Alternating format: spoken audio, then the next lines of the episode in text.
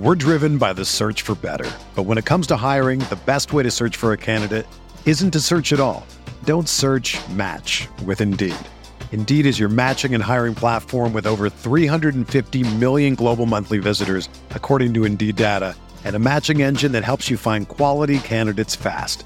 Ditch the busy work. Use Indeed for scheduling, screening, and messaging so you can connect with candidates faster.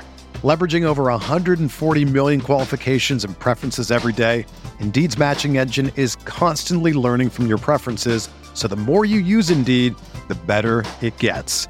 Join more than 3.5 million businesses worldwide that use Indeed to hire great talent fast. And listeners of this show will get a $75 sponsored job credit to get your jobs more visibility at Indeed.com slash BlueWire.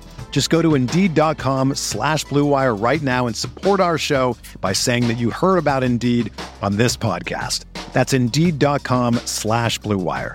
Terms and conditions apply. Need to hire? You need Indeed. What's up, y'all? It's Drewski, and I've teamed up with Mountain Dew to produce a hilarious new basketball podcast called The Dew Zone with Drewski. Learn the backstories of your favorite ballers and celebrities like Jamal Murray. Did you have like a favorite team? Was it the Raptors at the time or no? Was the Raptors even started around that time? Come on, bro. I ain't that old, fam. you talking like I'm 50. Taylor Rooks, A'ja Wilson, and many more. You won't want to miss this. Listen to The Dew Zone with Drewski on Apple Podcasts, Spotify, and wherever you listen to podcasts.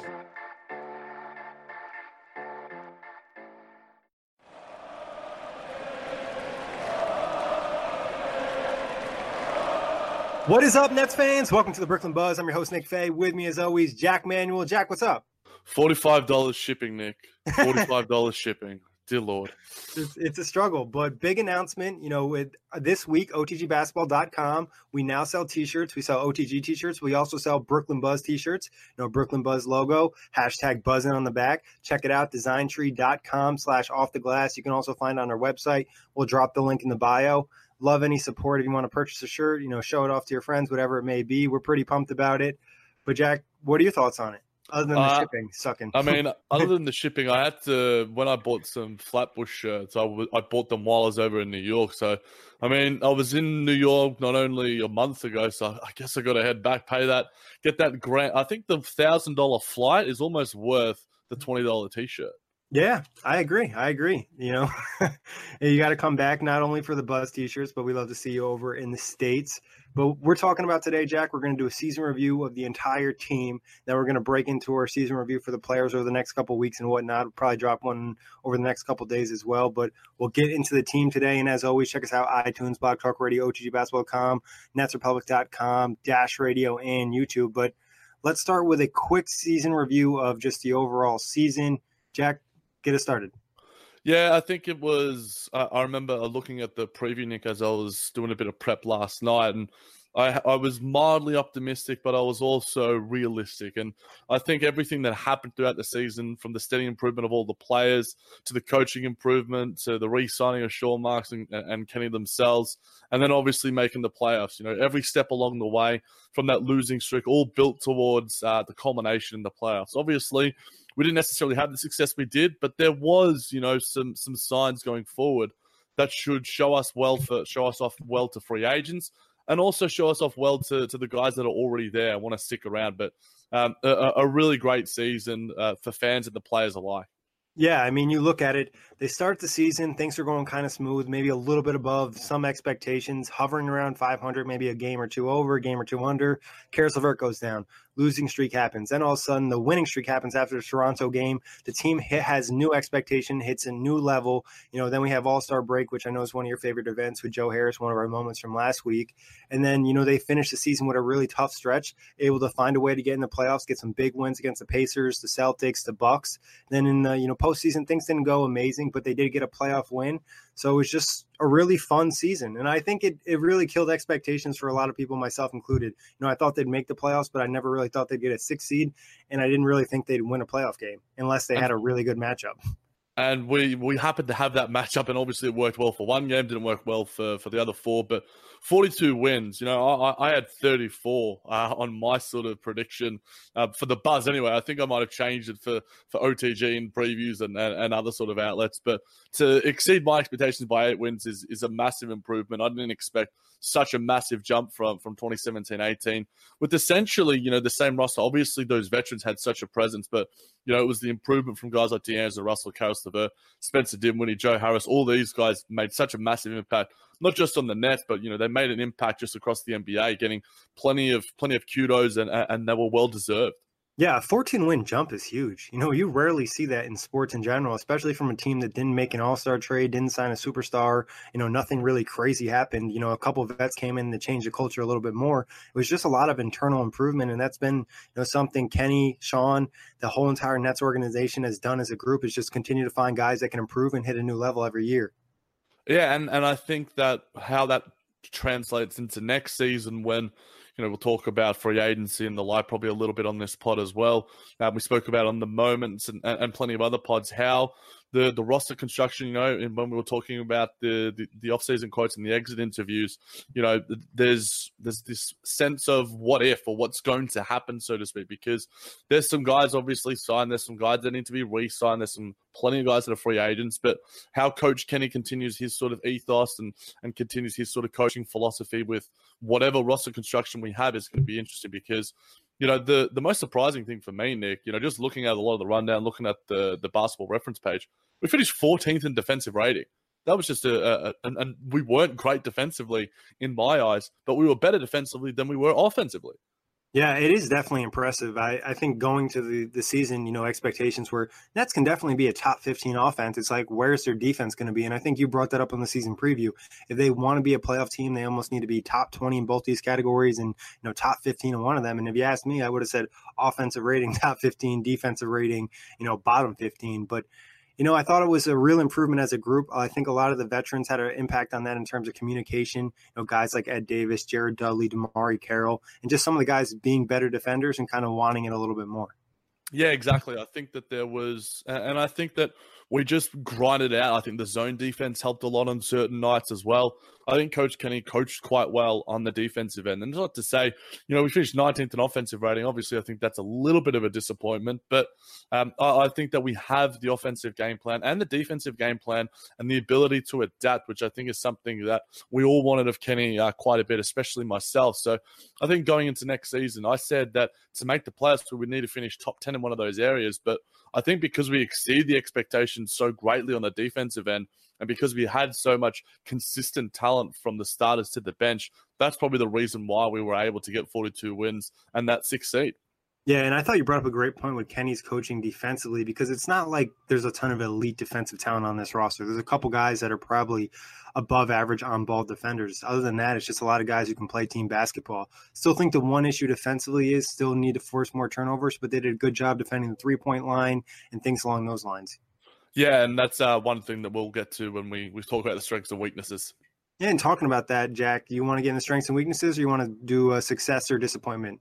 Well, I mean, we had the transition, Nick. You didn't have to ask us. I gave you, I gave you the segue, my friend. Uh, but we'll start off with the strengths. So my strengths, I've got, uh, I've got three things. I've rebounding, where we finished seventh in total rebounding. Uh, three pointers made, where we finished fifth and six in made free throws and fourth in free free throws attempted. So three real key areas that we talked about on on most wins we would generally do well, especially that rebounding when there was a massive emphasis adding in a guy like Ed Davis and obviously the three pointers made all guys pretty much on the roster um, who aren't bigs were, were sort of asked to do so. Joe Harris being the best in that sort of range uh, for the entire season of any player, and then having guys like Caris LeVert and Spencer Dinwiddie driving like bad man, and D'Angelo Russell in the latter points of that season as well, being able to make drives, and DeMarre doing his sort of caroling sort of play as well. So three areas that I really like from this season, and, and were reflected in the stats. Yeah, I think drawing free throws was huge. It was a big factor all season long because there was games where they didn't necessarily shoot well, but they got to the line 30 times. You know, a lot of that was the guys you mentioned, Spencer Dinwiddie, you know, Caris LeVert, D'Angelo Russell, you know, even Jarrett Allen at times, getting to the rim, drawing those free throws. That was big. And then also, I felt like the depth of this team was a strength. You know, just having so many guys, they dealt with injuries, but they were able to kind of have guys come in. It wasn't like they had a ton of elite talent, but they had good talent on the roster. And then also, I thought the guard play was really good. You know, you had three guards who had really good moments this season that all looked like all stars or fringe all stars. And then, like I hinted at before, the three point defense was good too. Yeah, I think that the the guard play, especially three guys who are upper echelon in, in their sort of guard play and, and in very different ways as well. And, you know, I think a lot of teams would love to have just one of those guys. You know, D'Angelo Russell with his sort of uh, smooth mid ranger, the three pointer looking uh, really pretty, and, and the floater game. LeVert and Spencer driving like madman. LeVert with his athleticism. Spencer just being able to draw fouls just consistently. Both of those guys were awesome in that department. Uh, and, in terms of the depth, you know, guys like Rondae Hollis Jefferson didn't have the best season, but they had their moments in that Sacramento Kings game.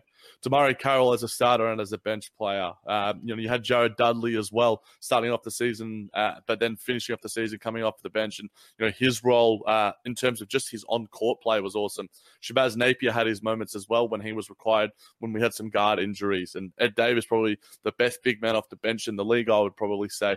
And then Treveon Graham had his moments too. So uh, I, I think, and you can't obviously discount Rodions, but he probably finished the season off as a starter as well. But yeah, the depth was certainly one sort of area, uh, and we compare ourselves probably to a team like the Los Angeles Clippers, where they were able to, you know, uh, get a, a six game series against probably the best team in the history of the game and the Brooklyn Nets were able to steal a game against probably one of the most talented teams in the East as well. So I think depth play um, in today's NBA is underrated because I think the, the Houston Rockets and Golden State Warriors could use a, a bench player or two themselves. Yeah, and I think it also not only just having more guys, but it just gives a coach more tools. And you look at some of the matchups we're seeing in the playoffs right now. You know, some of these guys would prefer to have a couple more guys to adapt to what they're facing you're always going to face different teams. They might have an area where they can attack you. If you don't have the depth on your roster to be able to adapt to what they're doing, it could mean a loss in a playoff series.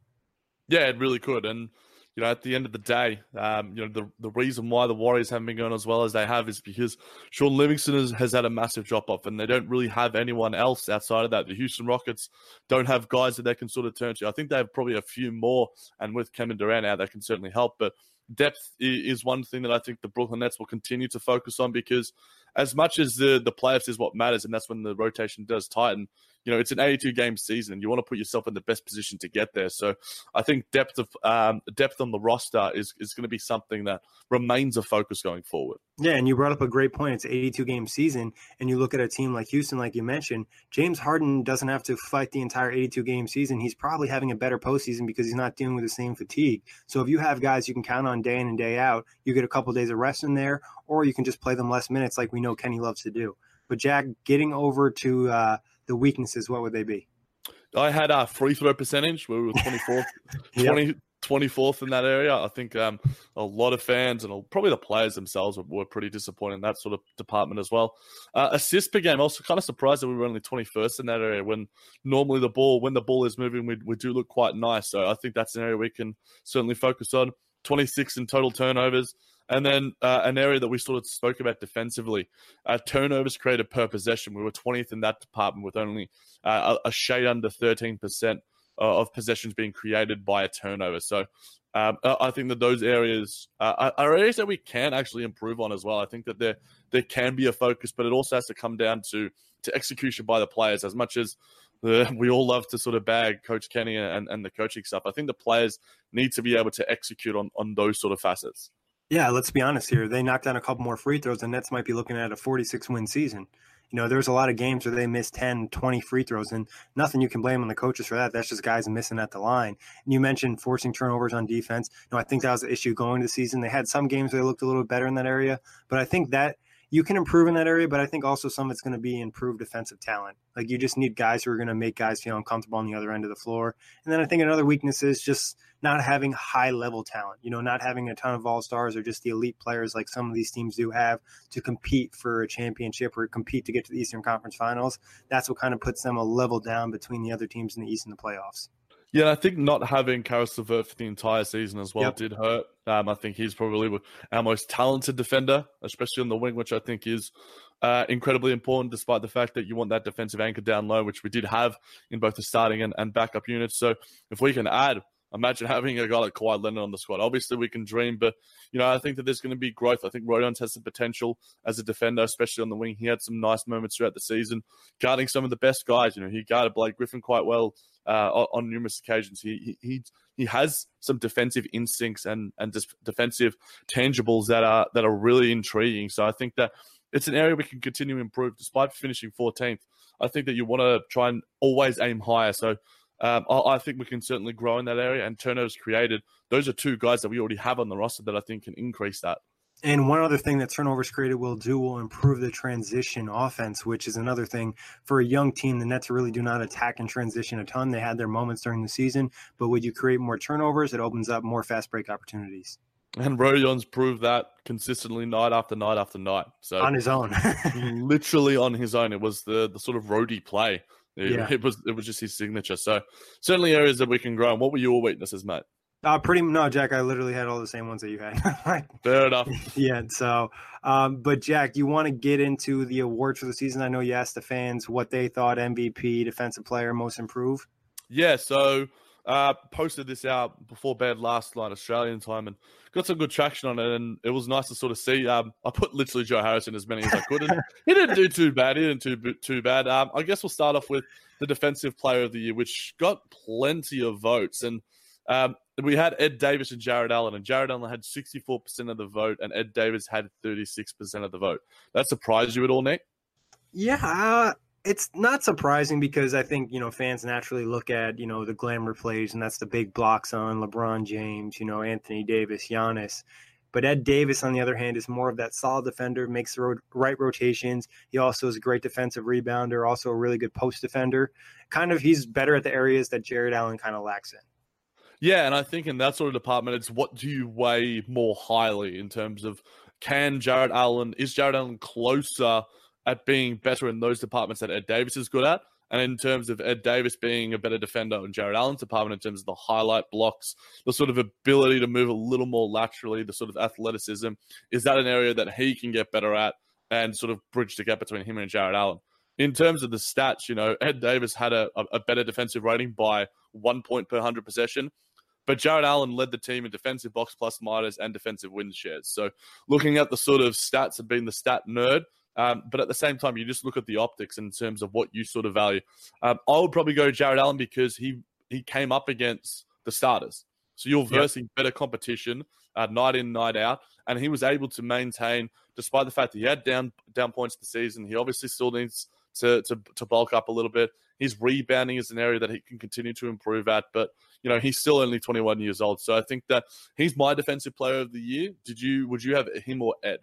Yeah, I think you made a great point about going against the starters. And I think you look at Jarrett Allen, you know, there's 10 teams in the league that he probably really struggled with, and they're guys with dominant centers or physical centers. But the other 20 teams, he's having a huge impact because of his shot blocking ability, where he's literally protecting the rim and altering shots. You know, his blocks numbers weren't high, but I'm sure his rim protection was a lot, was very improved this season.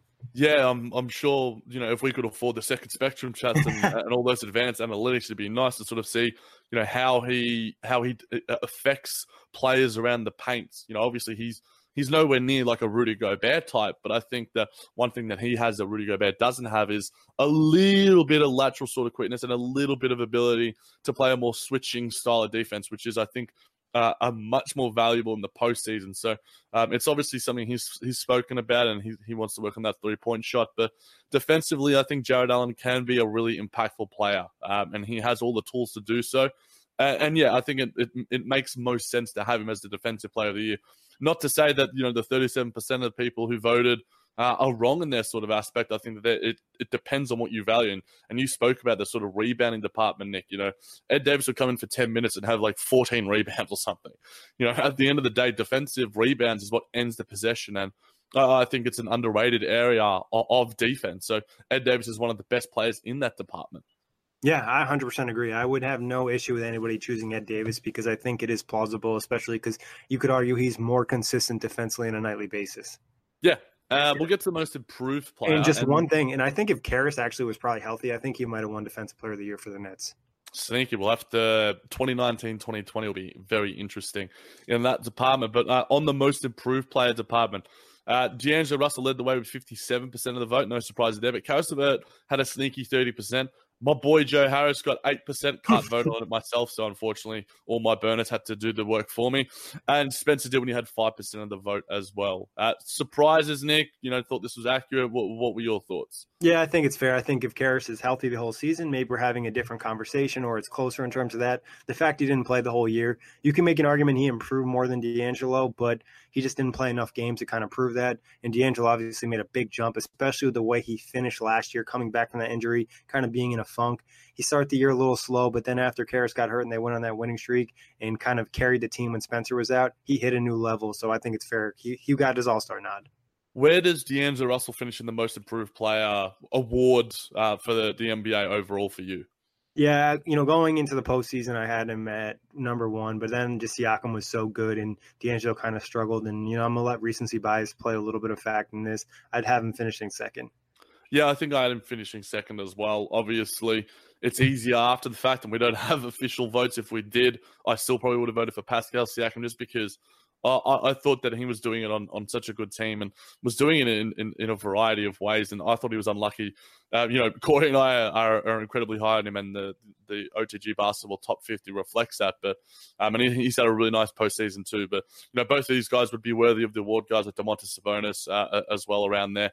Uh, but as well, you know, I think you make a really good point on LeVert. He, in terms of at that point of the season, I think LeVert was winning the award before that injury. I think that he was by far and away. I remember at the early point of the season, it was Zach LaVine putting up numbers, and it's like, oh, it's Zach LaVine's award to lose. And then the Bulls did what the Bulls do; they fell apart. Whereas the Nets were able to grow and get better, and that was under the guise of Caris LeVert and his talents. Those game winners, just the aggressiveness, just the the, the two way play. Um, it would have been certainly interesting looking into a crystal ball in an alternate universe, uh, Doctor Strange style, to see if, if there is you know one in fourteen million ways uh, one of those scenarios, Caris LeVert might have won uh, most improved player. Yeah, I agree, and I think the fact is the same reason I'm kind of leaning towards Siakam over D'Lo is the fact Caris is more of a two-way player, and that would have helped his case because if he was the Nets' best defensive player, best offensive player, kind of like what we saw from Oladipo the previous year, it kind of felt like that was the season he was going to have before the injury. Yeah, definitely. Uh, I think that that Victor Oladipo comparison uh, is incredibly apt. But um, we'll get to the MVP, and uh, no surprises here. The runaway winner, D'Angelo Russell, with 83% of the vote. Uh, Not 11... Joe? Nacho Harris? No, I'm just kidding. Uh, Joe only got 2%. So uh, my burners are pretty good for him, man. Like, there's, there's, a fair number of voters there, but my burners clearly aren't doing the work that they should be. Uh, Caris had 11%, 4% to Spencer, and 2% to my boy Joey Buckets. But did it surprise you that the the um, the percentage, I guess, on this, Nick, or a Nets fans on the money and, and the voters on the money? Yeah, I think they're on the money, and a lot of it has to do with health. You know, in a different universe, different timeline, like you mentioned, maybe you know they end up being somebody else, or maybe Spencer never gets hurt, or Caris never gets hurt, and it's one of those two guys. But the way the season went, D'Angelo is a clear cut.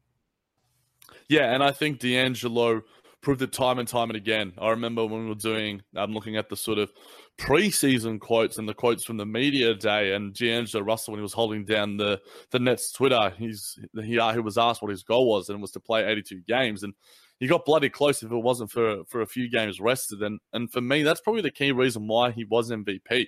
You know, there were moments throughout the season, and we will get into the really in depth into D'Angelo Russell and all these other players in our player season review series. But uh, I think it was just the growth between him and, and, Coach Kenny, and just the understanding between the two of them throughout the season of when to play, when not to play, when to sort of challenge each other, when to give Caris um, D'Angelo the leniency. Because by the end of the season, you know, discounting the playoffs where I thought that he was pretty poor, uh, but again, so it was a guy like Kyrie Irving. Uh, D'Angelo was just able to play confidently and, and, and instinctually, and that's what you want guys who are super duper talented to just do playoff instinct, you know, in terms of his passing, in terms of his shooting, shooting the mid ranges, shooting the the rainbow floaters. Uh, D'Angelo Russell is is quite clearly the the Nets MVP. Yeah, 100%. And you kind of mentioned the re- relationship with Kenny, and it's kind of something we thought about all season long based off press conferences from both guys. But after listening to the Howard Beck podcast with podcast with Atkinson, you kind of get a better feel for that relationship and how he kind of unlocked D'Lo a little bit more and how their relationship developed. You know, there was some fourth quarter benchings early on, but I think that allowed him to get to that next level. Yeah, and, and maybe Caris is, is the MVP next season. We know that he is coach's pet, uh, as Spencer Dinwiddie was put it. Um, but I'm sure that's music to your ears. But it'll be a fascinating 2019-20 season. But um, what are we getting to next, my friend? areas the Nets need to improve in terms of position. Okay, so positionally, I think the the wing is is the greatest, obviously, area of need. Uh, I think that the three or four position, I think the Nets have been crying out for a fourth for you know years and years, and since I've been sort of a fan, that's for sure. But um, I, I, would say that the four or three or four position, whether it's somewhere in the offseason, I think that we'll get into more in depth free agency previews. But a guy that's just been ringing in my head, just to quickly touch on, is a guy like Juancho Hernangomez, and uh, and I think that he has was mildly linked to the Nets. You know, the Nets love their sort of Euro guys. Um, you know, we we were offered a, a, little bit of a contract to Monta Ellis before he he left to, to, to go play overseas. So just a, a, a, little bit of guy to keep in the back of your head. Obviously, Nikola Mirotic when he was on the, the trade block as well. So I think that that three four position, whether it's sort of a combo wing or just a guy who's got a bit of size, a guy who can stretch the floor from that position because it makes things that little bit easier for a guy like Jarrett Allen, where there was a little bit of pressure on him at times to shoot that three ball. But uh, I think it is quite clearly, and I think most Nets fans and listeners would agree that it's the wing position. Yeah, 100%. It's that 3 4 position. You know, we mentioned the guard play being really good. One and two is pretty much locked up. It's about adding a small forward, a power forward, a guy I think in my eyes, I'm looking for somebody who's probably six seven to six nine, athletic, and can space the floor. You mentioned you mentioned Hernangomez. I think of a guy like Marcus Morris, somebody like that. If we're not talking about the elite guys, maybe it's just a bench player or just an upgrade at the starter position. I think you look at guys like that because that's an area where the Nets really got attacked, and we're seeing in the playoffs. You know, teams have guys like Kawhi Leonard, Kevin Durant, Giannis Antetokounmpo, and you need somebody at least that can slightly slow them down. And you look at the Nets roster; they had nobody really to throw at Tobias Harris and Ben Simmons. Ben Simmons really had a great series against the Nets because the best defender they had for him was Jared Dudley. Yeah, and I think that Rodion can grow into that role somewhat. I know that he has such a great mentality and desire, but you know, you've been talking to a guy like Morris there, Nick. You know, a guy that can play the four five a sort of switchy sort of guy like a PJ Tucker. You know, I, I know, I know, I know a lot of Nets fans have been big on just getting a, a bully down there. You know, a guy like Montrezl Harrell would be sort of perfect as well. A guy who can play the five, but is and, and I think in a lot of different ways it depends on what you what the Nets value most, or is it just getting the best guy available in terms of what fits the roster? I think that you know obviously you want you know that sort of defensive acumen like you spoke about, Nick. You want that sort of switchability in Myers, which I think is incredibly valuable, uh, especially in the postseason. And you want a guy hit the perimeter shots. So uh, those guys don't grow on trees, that's for sure. But uh, I think that that is quite clearly the, the the biggest area of need. Yeah, and it's just like some consistent uh, three point production from that three and four spot. You know, there was moments when DeMarre was good from three. There's moments when Jared Dudley was good from three. Rodion's was good from three, but it was all for like flashes of the season. And I understand nobody's going to shoot a great percentage from three the entire year, but it felt like there was months where they just could not knock down a three. You know, you look at DeMarre in game one, he knocked down a couple, and then after that, it felt like he didn't knock down any in the series. Yeah, exactly. So obviously, when it matters most, that's when you want your players to step up, and unfortunately, DeMarre couldn't do so. Yeah, exactly. Any other positions you think they really need to upgrade, or is it more so just trying to get that next level in talent? You know, just upgrading a position in terms of the talent level. Yeah, I think that you just want to add the best players available, no matter what position they're at, and obviously that's through the draft, through free agency. But you know, I think that you know a- another area that was really highlighted in the postseason was that sort of third backup, backup big. Yeah. Um, you know, when Ed Davis was injured, Jarrett Allen was just getting feasted uh, by Joel Embiid. Had some nice games here and there.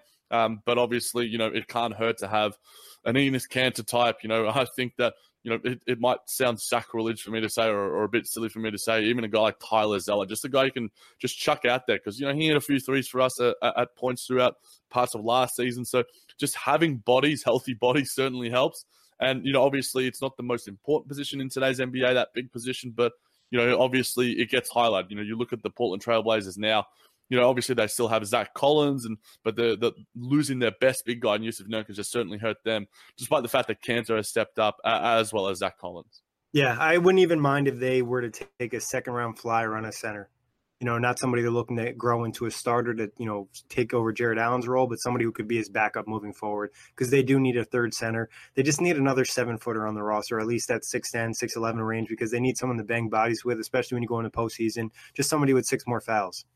Yeah, exactly. You know, Um, that was basically the reason why Semi Ojeleye was there to play against Giannis, just foul him and, and just be gritty defensively on him. So um, obviously it's easier said than done. And I think that you can get those sort of centers on, on the vet minimum these sort of days. I don't think that their value is incredibly high in today's NBA. And I think you can probably, like you sort of said, scout a little bit, look for guys overseas.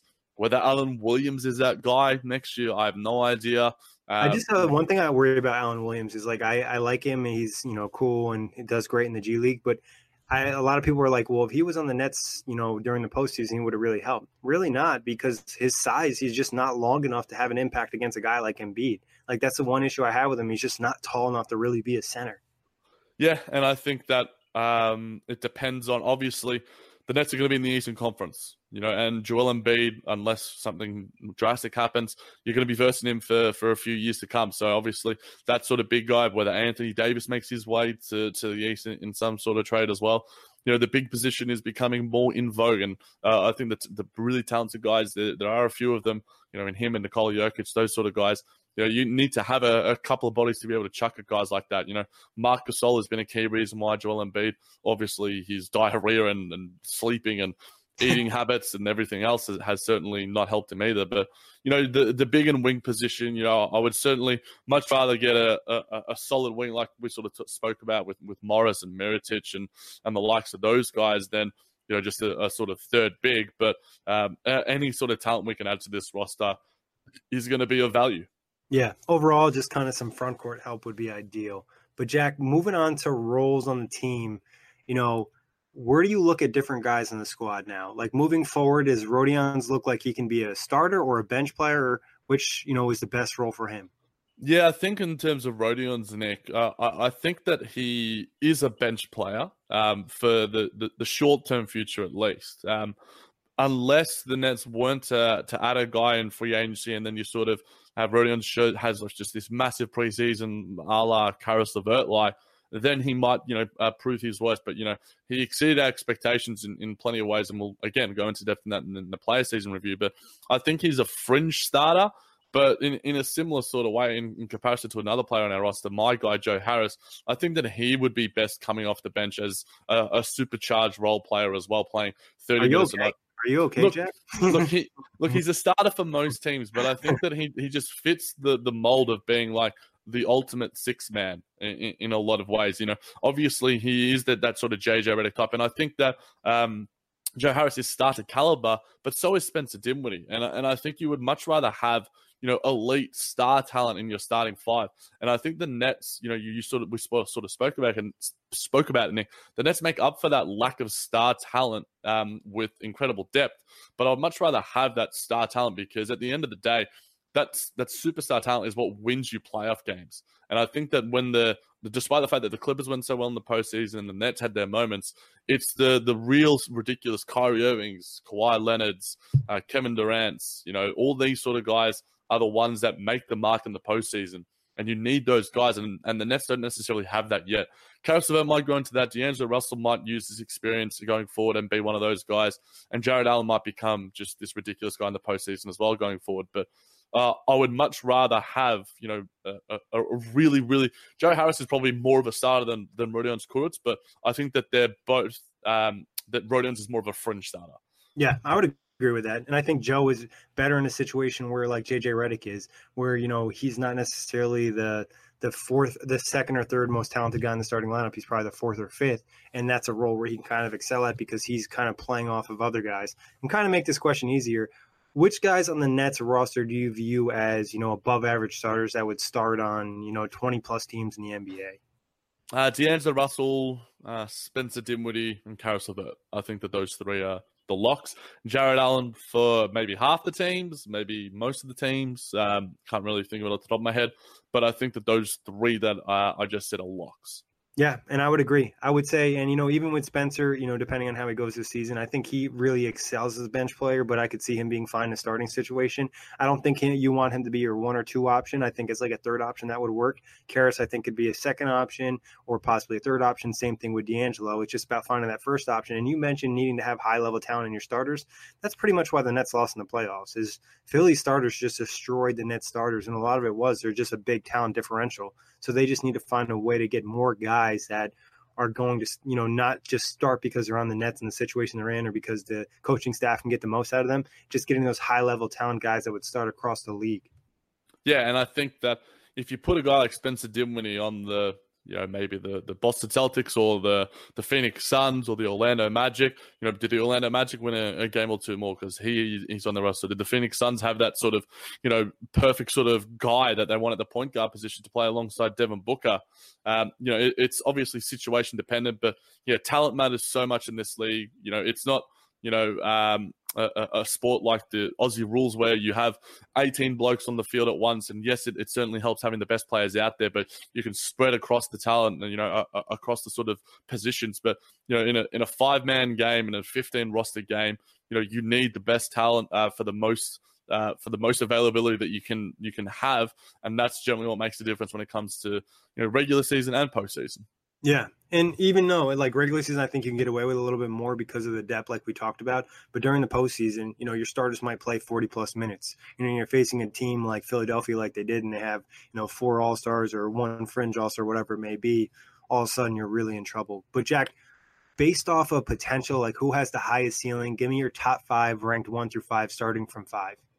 Uh, in terms of ceiling potential uh, on the roster? Yep. Yep. So I guess including number... guys that will be free agents, aka D'Angelo Russell. Yeah, yeah. So I guess um, I'm going to go from the top down because I think it's a little bit easy for me looking at the the roster right now. Uh, I think Caris LeVert is number one, and it might be a little bit sacrilege of me to you. say that.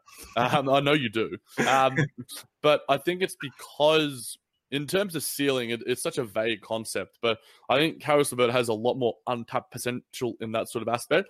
Whereas D'Angelo Russell still has a ways to go in terms of what he becomes the fullest version of, of the player that he is. Obviously, enjoying his time flying private for once. Good boy. Um, you so, can whatever you want, private. Deal. Yeah, exactly. And he's hanging out with his boy Devin Booker. I think he's in Miami right now, uh, enjoying his time, and you know he deserves that certainly. But I think Caris has more untapped potential because, like um, Zach Lowe said, and like I said in my season preview as well, he can be an all defensive player while also being, you know, uh, you know, Victor Oladipo, Jimmy Butler as sort of like that two way sort of go to guy. Uh, and I think that that is the reason why Caris for me, and, and, the main reason, probably only reason ahead of D'Angelo Russell. D'Angelo Russell is a much better a shot maker and bucket getter and shooter, um, but I think that Caris just has more skills in his arsenal and you know, D'Lo could come back and and just be you know this absolutely like lights out shooter, uh, even more so than he was this season. Uh, improve more as a defender, improve more as a driver. If he becomes you know even half the driver that Spencer Dinwiddie was this season, then I, I will happily eat my words in that department. Those are easily the top two guys. I think Spencer Dinwiddie would be number three um, for me. I think that he still has, you know, areas that he can improve in his game. I think that he is has some defensive potential there as well. Uh, and especially, you know, with the, so many great guards in today's NBA, I think that he can be a go to point guard defender.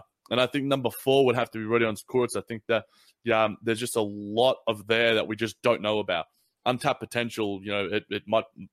You look up the the adjective in the dictionary, those two words and and synonyms. I think that you know Rodion Kurucs is certainly there in terms of the uh, the reasons that we've already spoken about. And and then the last one is is tough for me to say. You know, is it Joe Harris, a guy that is his ceiling already reached, or is it a guy that we barely saw this season and only really saw in junk time, and a guy like Dzanan Musa? And, and I think I'm going to go with with Dzanan just purely because of the fact that you know, I think that his G League season was so tremendous and he was so important in terms of uh, that postseason run, uh, him and Alan Williams. And I think Joe Harris is probably the fullest version of what he is, is what he is right now. Uh, I think that he can get better in areas of his game. But if you look at a guy like JJ Redick, Kyle Korver, you know, I think that Joe can get better at shooting on the move uh, and, all these sort of things that we'll go into depth when we we analyze the guys individually. But I think that Dzanan just has we haven't seen we don't know what he is as a prospect yet, and I think that that to me is is is quite exciting. No Jarrett Allen, Jack. Oh, I completely. Am I not looking? I thought that you might have forgot because I was like, Wow, Musa over Jarrett. okay, it, it, it's got to it's got to be Jarrett Allen uh, uh, above Spencer Dewey in that third position. Um, I literally, I was looking, I'm looking at like the the per 100 possession numbers now on Basketball mm-hmm. Reference, and I looked, I'm like, oh, D'Angelo Russell. Oh, I'll speak about Joe Harris. I'll speak about Spencer Dewey. Oh, number three there's Jarrett Allen. I need to look back, Um, yeah, Jarrett Allen, I think I, have done an article for OTTBasketball.com that you guys can look back in, in, the archives in terms of where he fits in in the center sort of pecking order. And this is obviously a few months ago. And, you know, guys like Steven Adams, guys like Clint Capela, these sort of top level but not superstar centers. Um, and obviously, both of them have had up and down postseasons and where they sort of fit in the sort of pecking order. You know, what sort of contract, you know, can he be a Miles Turner type, a defensive player of the year sort of type who can also hit the three ball? Um, I think I would much rather him being more like a Miles Turner than a guy like, you know, the bruising sort of. He, he has a, a, a much more similar skill set to to his uh, former college, uh, former college. Well, they went to the same college. Corey's corrected me on this before. Alumni. So, yeah, the, the college alumni. So I think Jarrett Allen has so much defensive potential, and we saw glimpses of the offensive potential in terms of he he is an underrated passer. He can kick out. He can make a three every now and then, despite the fact that he didn't make a lot this season. And he is good in the pick and roll, and I've, I, I have liked his screening. But there's so much more room for growth. I think that you know, in terms of untapped potential, it's a word that I've used incessantly. I think that he has even more of that than a guy like Caris LeVert, and, and it's also almost weird of me to say that.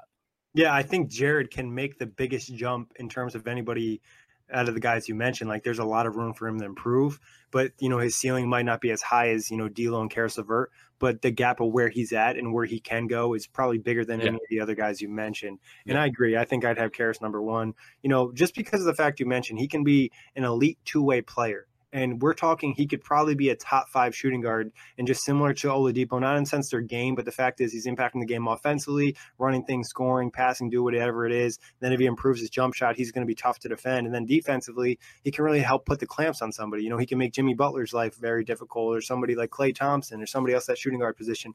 And what would give him the nod over D'Angelo was D'Angelo could definitely get to a higher level offensively because of his elite passing ability. And he's just a smoother shooter and he just has a better feel for the game, I think. But that's something Caris can kind of develop. So, but D'Angelo, I don't ever see him being a really good defender. I think at best he would be an okay defender, similar to like a Steph Curry, where you know he puts in the effort out there. He's a good team defender. One on one, he's not going to be shutting anybody down. Then Jarrett Allen, just like you, I have him third because I think there's plenty of room for improvement. And then at four, I'm almost tied with Dinwiddie and Rodions because, like you mentioned, Rodions is just so raw. He didn't really get a ton of time in Europe, you know, with the Barcelona situation. Very skinny kid when we saw him in person. So getting more weight on, I think, is going to have a huge impact on his game. But the one thing that just prevents me from giving the nod over Spencer, I think, and tying them is I really value Spencer's intelligence and he just seems like a guy that the longer he plays in the league, he's just going to get smarter and find those little things that work for him. Like this year, I felt like he took advantage so much of the scoop layup, realizing that if he puts the ball in a certain position, guys just can't block it because he's so quick. Yeah, on and off the sport, Spencer Dinwiddie has an incredibly high IQ. The man who wants to be Iron Man, and I mean, if we're comparing him to, uh, if, if, you know, Karen wants to do a piece on you know Brooklyn Nets players in comparison to Marvel superheroes, I think that Spencer is is our Iron Man. He's just so incredibly intelligent. he does. He's he's got the he's got the facial hair. Very handsome bloke as well. Both of them very handsome, charismatic blokes. But uh, I think that Spencer Dinwiddie has, out of all these guys, I think that Spencer Dinwiddie has cemented himself as a guy that is going to be in the league for 10 uh, uh, another decade because you cannot you need point guards in this league that can score, that can play on both sides, that can hit a three. You know, if you're looking at you know guys that are still sticking around in the likes of Darren Collison, you know Raymond Felton, I think that Spencer Dinwiddie has the skill set now where he can age as well, if not much better than those guys.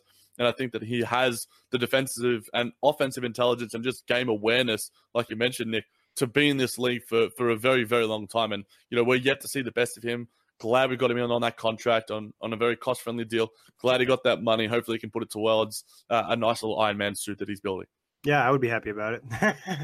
uh, but Jack, now moving away from you know the roster and the ceiling, getting a little bit onto the off season, just do some you know spicy hot take predictions. Maybe no Bucks and five predictions like our boy Corey Waldron. he got it, though. He got it. Yeah, I know. So I'm giving him props. That was some spicy stuff. I know he's going to come out with something even spicier next week, but looking at the roster, obviously, and looking at the offseason, they have the three draft picks, you know, two first round picks, high second round pick. They have the potential or cap space, you know, maybe even trading Allen Crabbe and getting more. What are your expectations for the offseason? Um, I think expectations are to just it's it's a really tough one to sort of say, Nick. I think that the expectation is that D'Angelo Russell resigns. I think that that's probably the most confident thing that I can think of in terms of you know surrounding free agency, surrounding the draft picks, surrounding Allen Crabbe and all the rest. I think D'Angelo Russell um, is a focal point uh, for this Nets organization, and I think that you know the a, a, a massive reason why the fan base has gravitated so greatly towards this team is because it's been you know grown inside the organization, and I think that there will be an emphasis on D'Angelo and, and wanting to lock him up um, to to a nice deal that benefits both parties. It'll be interesting to see what that number is. It's hard for me to speculate in free agency because you know a game seven with the the Toronto Raptors and the Philadelphia 76ers could change my thinking on Kawhi Leonard and the fact that you know he's had these links. He's he's was a former teammate at Tiago Splitter, blah blah blah. And Kevin Durant, the same thing. That calf injury when is he going to be back? Is he back for the Western Conference Finals? Is it a, a, a more lingering issue? I think he'll be back. To play at all in the postseason if Houston were to complete the comeback. That's exactly right. And, and does that change my thinking? Obviously, the Kyrie Irving rumors have been, you know, fervent of, of, late. And it seems to me that Stephen A. Smith is the guy that's putting it out there. And as much as, you know, you can you can hate on the guy all you want, you know, he's uh, a credible source in, in, in certain ways because he is one of the most revered personalities in, in sports in sports talkback. So um, obviously the Kyrie Irving thing is one thing that how does that sort of fit with, with D'Angelo Russell as well? Um, uh, uh, we've spoken about it at length and it's going to be something. It's only bloody May and it's not even July yet, but it's going to be a lingering storyline. You know, does Kyrie Irving bring KD with him? Does he bring Anthony Davis with him? You know, the guys on the new podcast, the Brooklyn Grit, spoke about the Anthony Davis issue as well. Is there a way to add him in? Um, I think that there's the, the Nets and, and Sean Marks have left themselves in a position to do a lot of different things, and we spoke about that on the, the, the exit interviews in terms of Plan A, B, C, D, and E. And there's all those, you know, despite the fact that I'm going to bring up another Marvel uh, uh, Endgame reference, despite the fact that there was only one scenario where they could make everything work in that, I think there's about five or six that could work for the Nets where they would be, you know, not necessarily most satisfied with. You know, the ideal scenario is, you know, you re-sign D'Lo, you get KD, and you add someone else, or you add KD and Kawhi, or you renounce the rights to D'Angelo, you trade off Allen Crabbe, and you get two superstar free agents. I don't think that's going to happen. I think that we're going to be happy-ish, or at least content with what happens in this postseason. Yeah, so my expectations, I think, right off the bat, I think the one thing I want, I think I want Allen Crabbe traded. I think you got to trade him on draft night. You have the three first round, the two first round picks, essentially three because the second round pick is so high. So I think you want to give yourself an open slate to upgrade the roster. You know, bring back Allen Crabbe next year. The injury history with the Nets and just the inconsistency he's had as a player doesn't really fit in the trend that they're going. So ideally, I think that's one thing I want because that's all right now we can play the game. Now we can get really into free agency and have space to, you know, do these possibilities. So we don't trade Crabbe on draft night. Now you're putting the pressure on yourself, and then you're going to have to move a future pick, which who knows, you could end up using an Anthony Davis trade or something along those lines. So that's number one for me. The D'Angelo thing, like you mentioned, I'm pretty happy bringing back D'Angelo, unless it meant, you know, the only way I'd be happy getting rid of him if it was Kyrie came with another superstar. You know, if yeah. Kyrie if KD was like, "Hey, I'm only coming if Kyrie comes," or you know, someone else was like that as well. Other than that, I think D'Angelo and the price we talked about, I saw brought up before. About 23 million, I think, is a really good number, and that'd be ideal for him and the Nets. I think more likely they might end up at 25 because they'll they don't have a ton of leverage. I think a team like Phoenix might offer some money. Team like Orlando, who knows, like Chicago, I could see a whole bunch of random teams, especially because the Nets have been attacking other teams restricted for agency. And then in terms of the big name free agents, I will be happy if they get a meeting with Kawhi and Kevin Durant. That's that will make me happy. I don't need them to get them, but if they get a meeting with those two guys and it's a serious meeting, I'll be happy about that. And if they upgrade the roster, now is that signing the big name? Yeah, I'd be ecstatic. But is that getting a guy like Nikola Mirotic and Marcus Morris, and then all of a sudden your depth is incredible, and now you're moving up from a six seed maybe to a five or four seed, and maybe having a chance to win high 40s or close to 50. So I think just improving the roster, getting rid of Allen Crabbe, and most likely bringing back D'Angelo Russell. Now, this is a question that has many answers and probably can change quite consistently with the answer as well, Nick. Would you prefer to do what you sort of said in terms of just adding in Nikola Mirotic or Marcus Morris or Juancho Hernangomez? We'll obviously do a lot more depth and, and figure out some better names uh, in the free agency department. But or would you rather get Tobias Harris on a max deal, get Jimmy Butler on a near max deal? What would you rather have that sort of potential star, that sort of top twenty ish sort of guy, or would you rather just run it back, re-sign D'Lo for that big money? And sort of have a little more flexibility with the money. But at the same time, you need to strike while the iron's hot. So I think that um, it's a sort of you know you got to weigh it up a little bit. Yeah, and this is a good free agent class. You know, next year is not the same. We don't know what's going to happen in the future. I don't think it trades off the table. You mentioned Anthony Davis, mentioned you know plenty of other names out there. I could see Sean uh, Sean Marks getting really creative. I think I would prefer if they did go the Mirotic and Morris route, or you know the two mid-tire free agents. I would want them on a one or two year deal to keep that flexibility open because I don't think you can make the championship jump with those guys. Tobias Harris has kind of turned me off. You know, I haven't really been huge on maxing him out in the first place. I think at this point I might be more comfortable maxing out Jimmy Butler than Tobias Harris just because we've seen the impact in the postseason. And I know the Butler fit isn't amazing, but Tobias Harris just has these moments where he's just a non factor in games. And it's like you're going to max out a guy for him to just have moments where it'll be D'Angelo, Ru- D'Angelo Russell and Caris LeVert, you know, carrying the squad and they really need that third guy to step up. Is Tobias going to be that guy? I don't know. Like, it's just, I don't know if he's really worth that full max money. Get that soundbite out there, Nick. That's one to promote the Brooklyn Bars. That's for sure. Um, what do you um, think on it though, Jack? Seriously though, like I, I just feel like Jimmy Butler's, you know, in the postseason, obviously take everything with a grain of salt. It's you know a small sample size, but it is when it matters the most. And I think you easily could say that Jimmy Butler's probably been their most consistent and probably their best player for the Sixers. He has been their best player. You know, he has. I think that, you know, that's not a hot take in any sort of stretch of the imagination. Joel Embiid is their most important player in that sort of plus 40 or whatever the, the hell it was the other night. It's just a. It seemed realistic. Like he played, they only won by like 20 and there was plus 40. Like what? it means in like, uh, I was listening to pods last night. It means in like five minutes that he was off the floor in like the first half that they were outscored by like 20 points, which is just unfathomable. Um, I think that age is one thing that is sort of uh, you know, a little bit scary when it comes to Jimmy Butler. Um, you know, 29 years old, injury history uh, with him obviously incredibly talented and a real go-to guy, which the Nets, you know, are developing with D'Angelo and Caris LeVert. But you know, Jimmy Butler is a playoff proven performer as well. He's done it in Chicago. He's doing it in Philadelphia. Um, he's done it in spurts uh, in Minnesota as well. He's a go-to guy. You know, he is a guy that can prove it in the postseason. Whereas, you know, Caris LeVert did that for us this season. D'Angelo hasn't done that yet. So I think if you want to just make the roster better, you know, Jimmy Butler, uh, the ideal scenario is just like a three year max. Um, yep. But I think that a team like uh, the Los Angeles Lakers or, or whoever else might get desperate if they strike out on.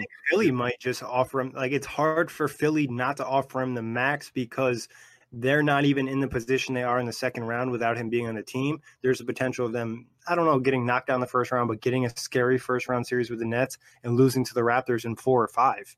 Yeah, and I think that he's endeared himself to the fan base quite a bit as well. I think that his on court play, his off court mentality, you know, I think that fans were, in terms of just, you know, the general sort of optics I get from the Philly fan base, were hesitant to warm to him at first. And uh, I think that, you know, looking back as well, the, the trade for Tobias Harris uh, might go down for Elton Brand, especially if you lose him in the offseason as one of the the worst. Um, you know, maybe I think it, it, goes under the radar a little bit. You know, giving up numerous first round picks plus a guy like Landry Shamet, who I think you know is a, a ready made replacement for JJ Redick. I think it was incredibly short sighted, and I think that in my head, I'm buying into the um, conspiracy theory that they think Joel Embiid you know, doesn't have the shelf life, you know, of, of being a, a decade long franchise player. And they want to strike while the iron is hot with him. Um, and I think that his injury history um, could certainly play a part in that. But uh, in terms of Tobias Harris, he is 26 years old. He is a bucket getter, and he is a wing that could play uh, and would be a nice sort of complementary piece within the Brooklyn Nets offense. But at the same time, I compare this to Otto Porter. Uh, the similar sort of who like right now, Otto Porter is doing some really nice things on the Chicago Bulls, and he'd be doing probably similar things, if not better, on a better team like the Brooklyn Nets. And I think that with Otto Porter this season, how much better does that make the Nets? Three wins, maybe they're fighting for the fourth seed with the Indiana Pacers.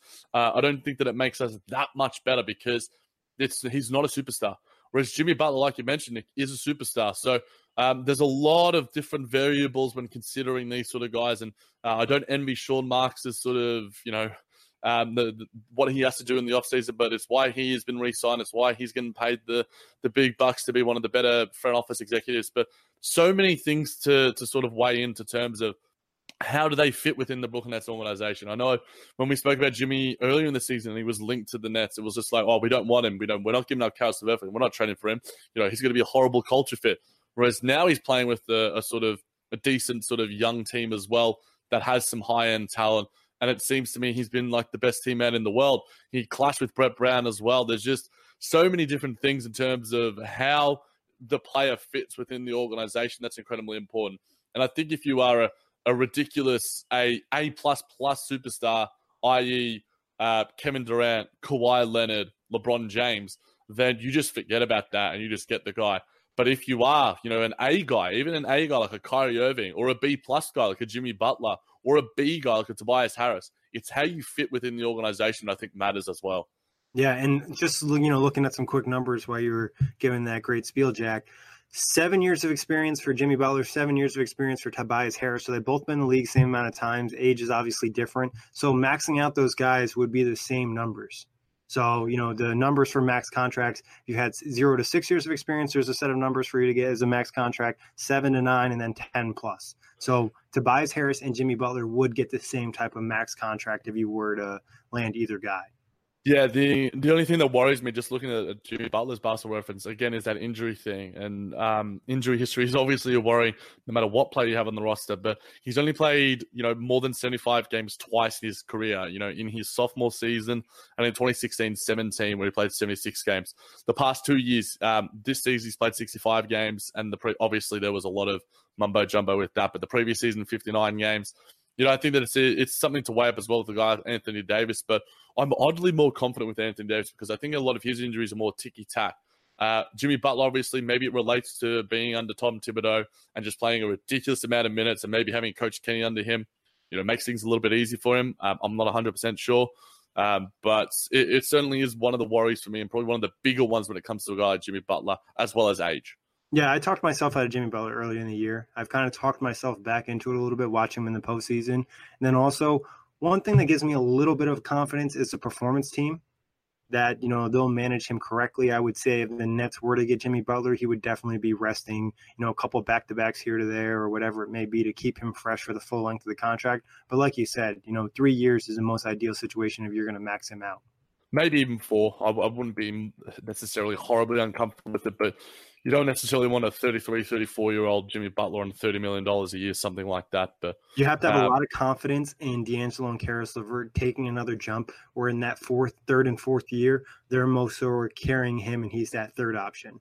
And then at that stage, you're having to pay a guy like Caris LeVert at the same time. So you know the the cap flexibility you know at that stage you know D'Angelo Russell's in the middle of his contract. So there's a lot of things to consider. You have to have a lot of forward thinking to be a, front office ex- executive but um, plenty of stuff and obviously it's something we're going to be focusing on for for months to come.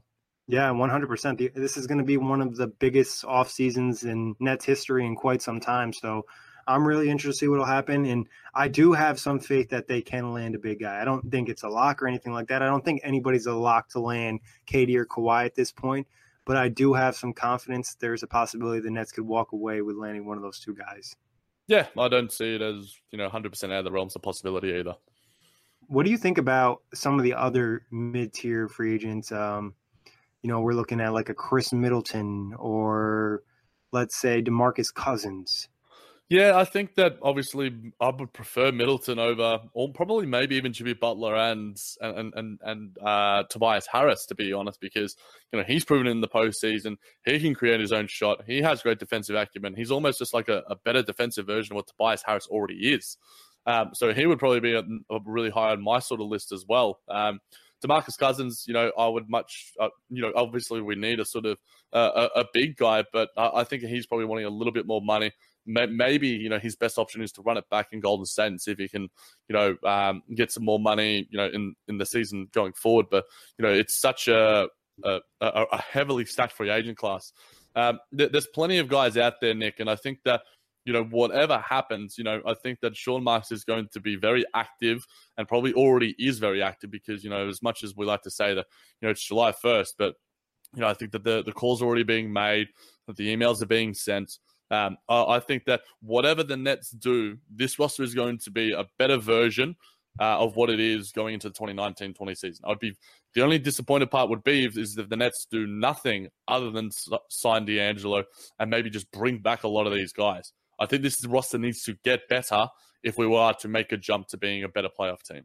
Yeah, and I think it could get better even adding some of the lower level guys we talked about, or even getting some older players that have ties to Kenny. You know, Al Horford opts out. You know, maybe they sign him to a big two year deal. Same thing with a guy like Paul Millsap. Keeping your flexibility open for, you know, the long term, maybe in the short term you lose a little bit, but you take that jump as a team and you can hit a new level. Yep, yep. So what do you do you do you think if the Nets miss out on a big free agent that they might just kind of attack the trade avenue? Um, uh, it'll be interesting to see. Obviously, it depends on uh, the status of those draft picks at that stage, Nick. Obviously, um, I'm not 100% sure how you can go about it in terms of the trade department because, you know, there's a lot of sign and trades that could happen. I think Anthony Davis is the number one trade commodity. Um, and obviously, we saw that, you know, Sean Marks isn't afraid of making that sort of big trade move. It's how we got D'Angelo Russell in the first place. Um, so it certainly wouldn't be surprising. And I think that there's a lot of moves that we haven't even considered and we haven't even thought about in the realms of our sort of thinking uh, that could certainly happen. And, you know, I wouldn't be surprised. Uh, I'll be surprised when it happens because I'll surprised when we land D'Angelo Russell, but I wouldn't be surprised if that sort of move does happen. Um, I think that as long as there's a way to increase the potential of this roster and increase their their propensity to be a better team in the postseason, then then you do it. I think you have to weigh up a lot of different scenarios in terms of you know what are you trading for and what are you giving away? I think that that's just you know, um, economics 101 when it comes to a trade. But um, I think that there's there's plenty of ways that this roster can get better, and I'll harp on it again. There's uh, there's more than one scenario that this roster can be better heading into 2019-20. Yeah, and I would expect a trade from Sean Marks. It feels like I'm I'm almost 100% sure he's made a trade every offseason, even if it's on the smaller avenue. So I would expect Sean to do something in that line in whatever it may be. I feel like the team's going to come out in a better in the situation. Jack, anything else you want to touch on? Um, do we want to go to the the truth and, and and my song that summed up the season? Yes, yes. Okay, Jack, hit me with the emoji that represents the Nets season. I gave it the uh the clapping and applause emoji. Uh, it just I'm just was so happy with this season. Um, I was lucky enough to go to a few different games and, and go to a few with you, Nick, and uh, I was just it just deserved a round of applause. You know, everyone within that organization, players, coaching staff, everyone surrounding it, um, round of applause. Yeah, I'm gonna go really basic. You know, I usually get creative for the emojis, but I feel like this pretty much, you know, signals how I really feel. And that's, you know, in the smiley face page, the fourth one down, where that smile and like a laugh. You know, it's like I'm just like happy about it. Like I'm happy, smiling. Like it's just it was a really good season, and I really enjoyed it on multiple avenues, on off the court. Like you said, we got to go to a couple games today, do a couple live Brooklyn Buzzes at Barclays Center. You know, got to watch a playoff game with you. Went to a playoff game myself. Just a lot of fun. A lot of guys in this team that you really love. Yeah, awesome season. I could have um, went with a freaking heart eye emoji after just thinking about how much I love this team.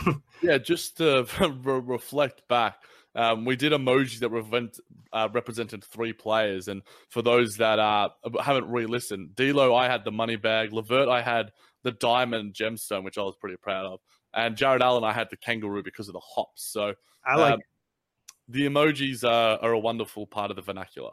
Yes, sir. And they're very important when you're doing season previews. Jack, I know I don't have a song, but I know you're going to kill this with a song that represented the season. Yeah, I got better by Khalid. Um, you know, just the the the main lyric of that song that sticks out to me is "Nothing feels better than this," and just every single time the Nets were winning a game, one of my highlights of the past year was you know, obviously being at the Nets games, uh, watching that game one win with you, and then watching on my computer after work, you know, D'Angelo Russell in that fourth quarter. So um, I haven't experienced many better feelings than, you know, viewing this Nets season. It's been up and down, um, but I wouldn't trade anything for the world. Yeah, that's spot on because I think going to this year, even with how the winning streak went, there wasn't necessarily a ton of expectation. So you could kind of enjoy the season. You know, there was no pressure for them to win a playoff series. It was just kind of all pure enjoyment and improvement. Whatever happens, you know, they improved 14 games. They lost their best player for majority of the season. They lost one of the other great players on the team for a month of the season. So I think you just have to take it and enjoy the year because next year you might not enjoy it quite as much because there might be more pressure on the team to yep. win X amount of games, win a playoff series, depending on who they add. So I think you just kind of take the the process, you know, the progress that they made this year and enjoy it.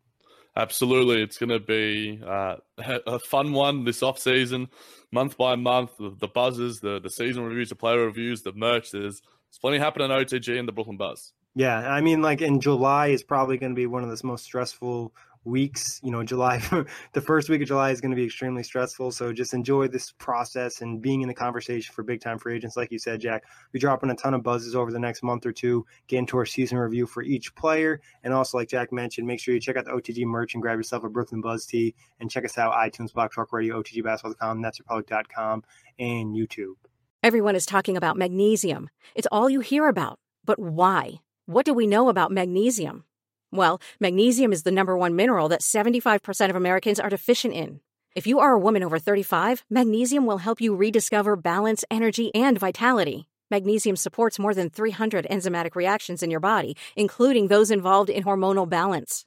From functional medicine doctors to mental well being and female hormone experts, we all know that magnesium is the one mineral to improve all aspects of well being and health. But which one? Magnesium Breakthrough from Bioptimizers, the trusted choice recommended by leading experts with seven best absorbed forms of magnesium to ensure your body receives the support it needs for overall well-being. Go to bioptimizers.com slash balance today and use code BALANCE10 for 10% off. Support your journey to wellness at B-I-O-P-T-I-M-I-Z-E-R-S dot com forward slash balance. Magnesium Breakthrough from Bioptimizers, your foundation to optimal health and vitality.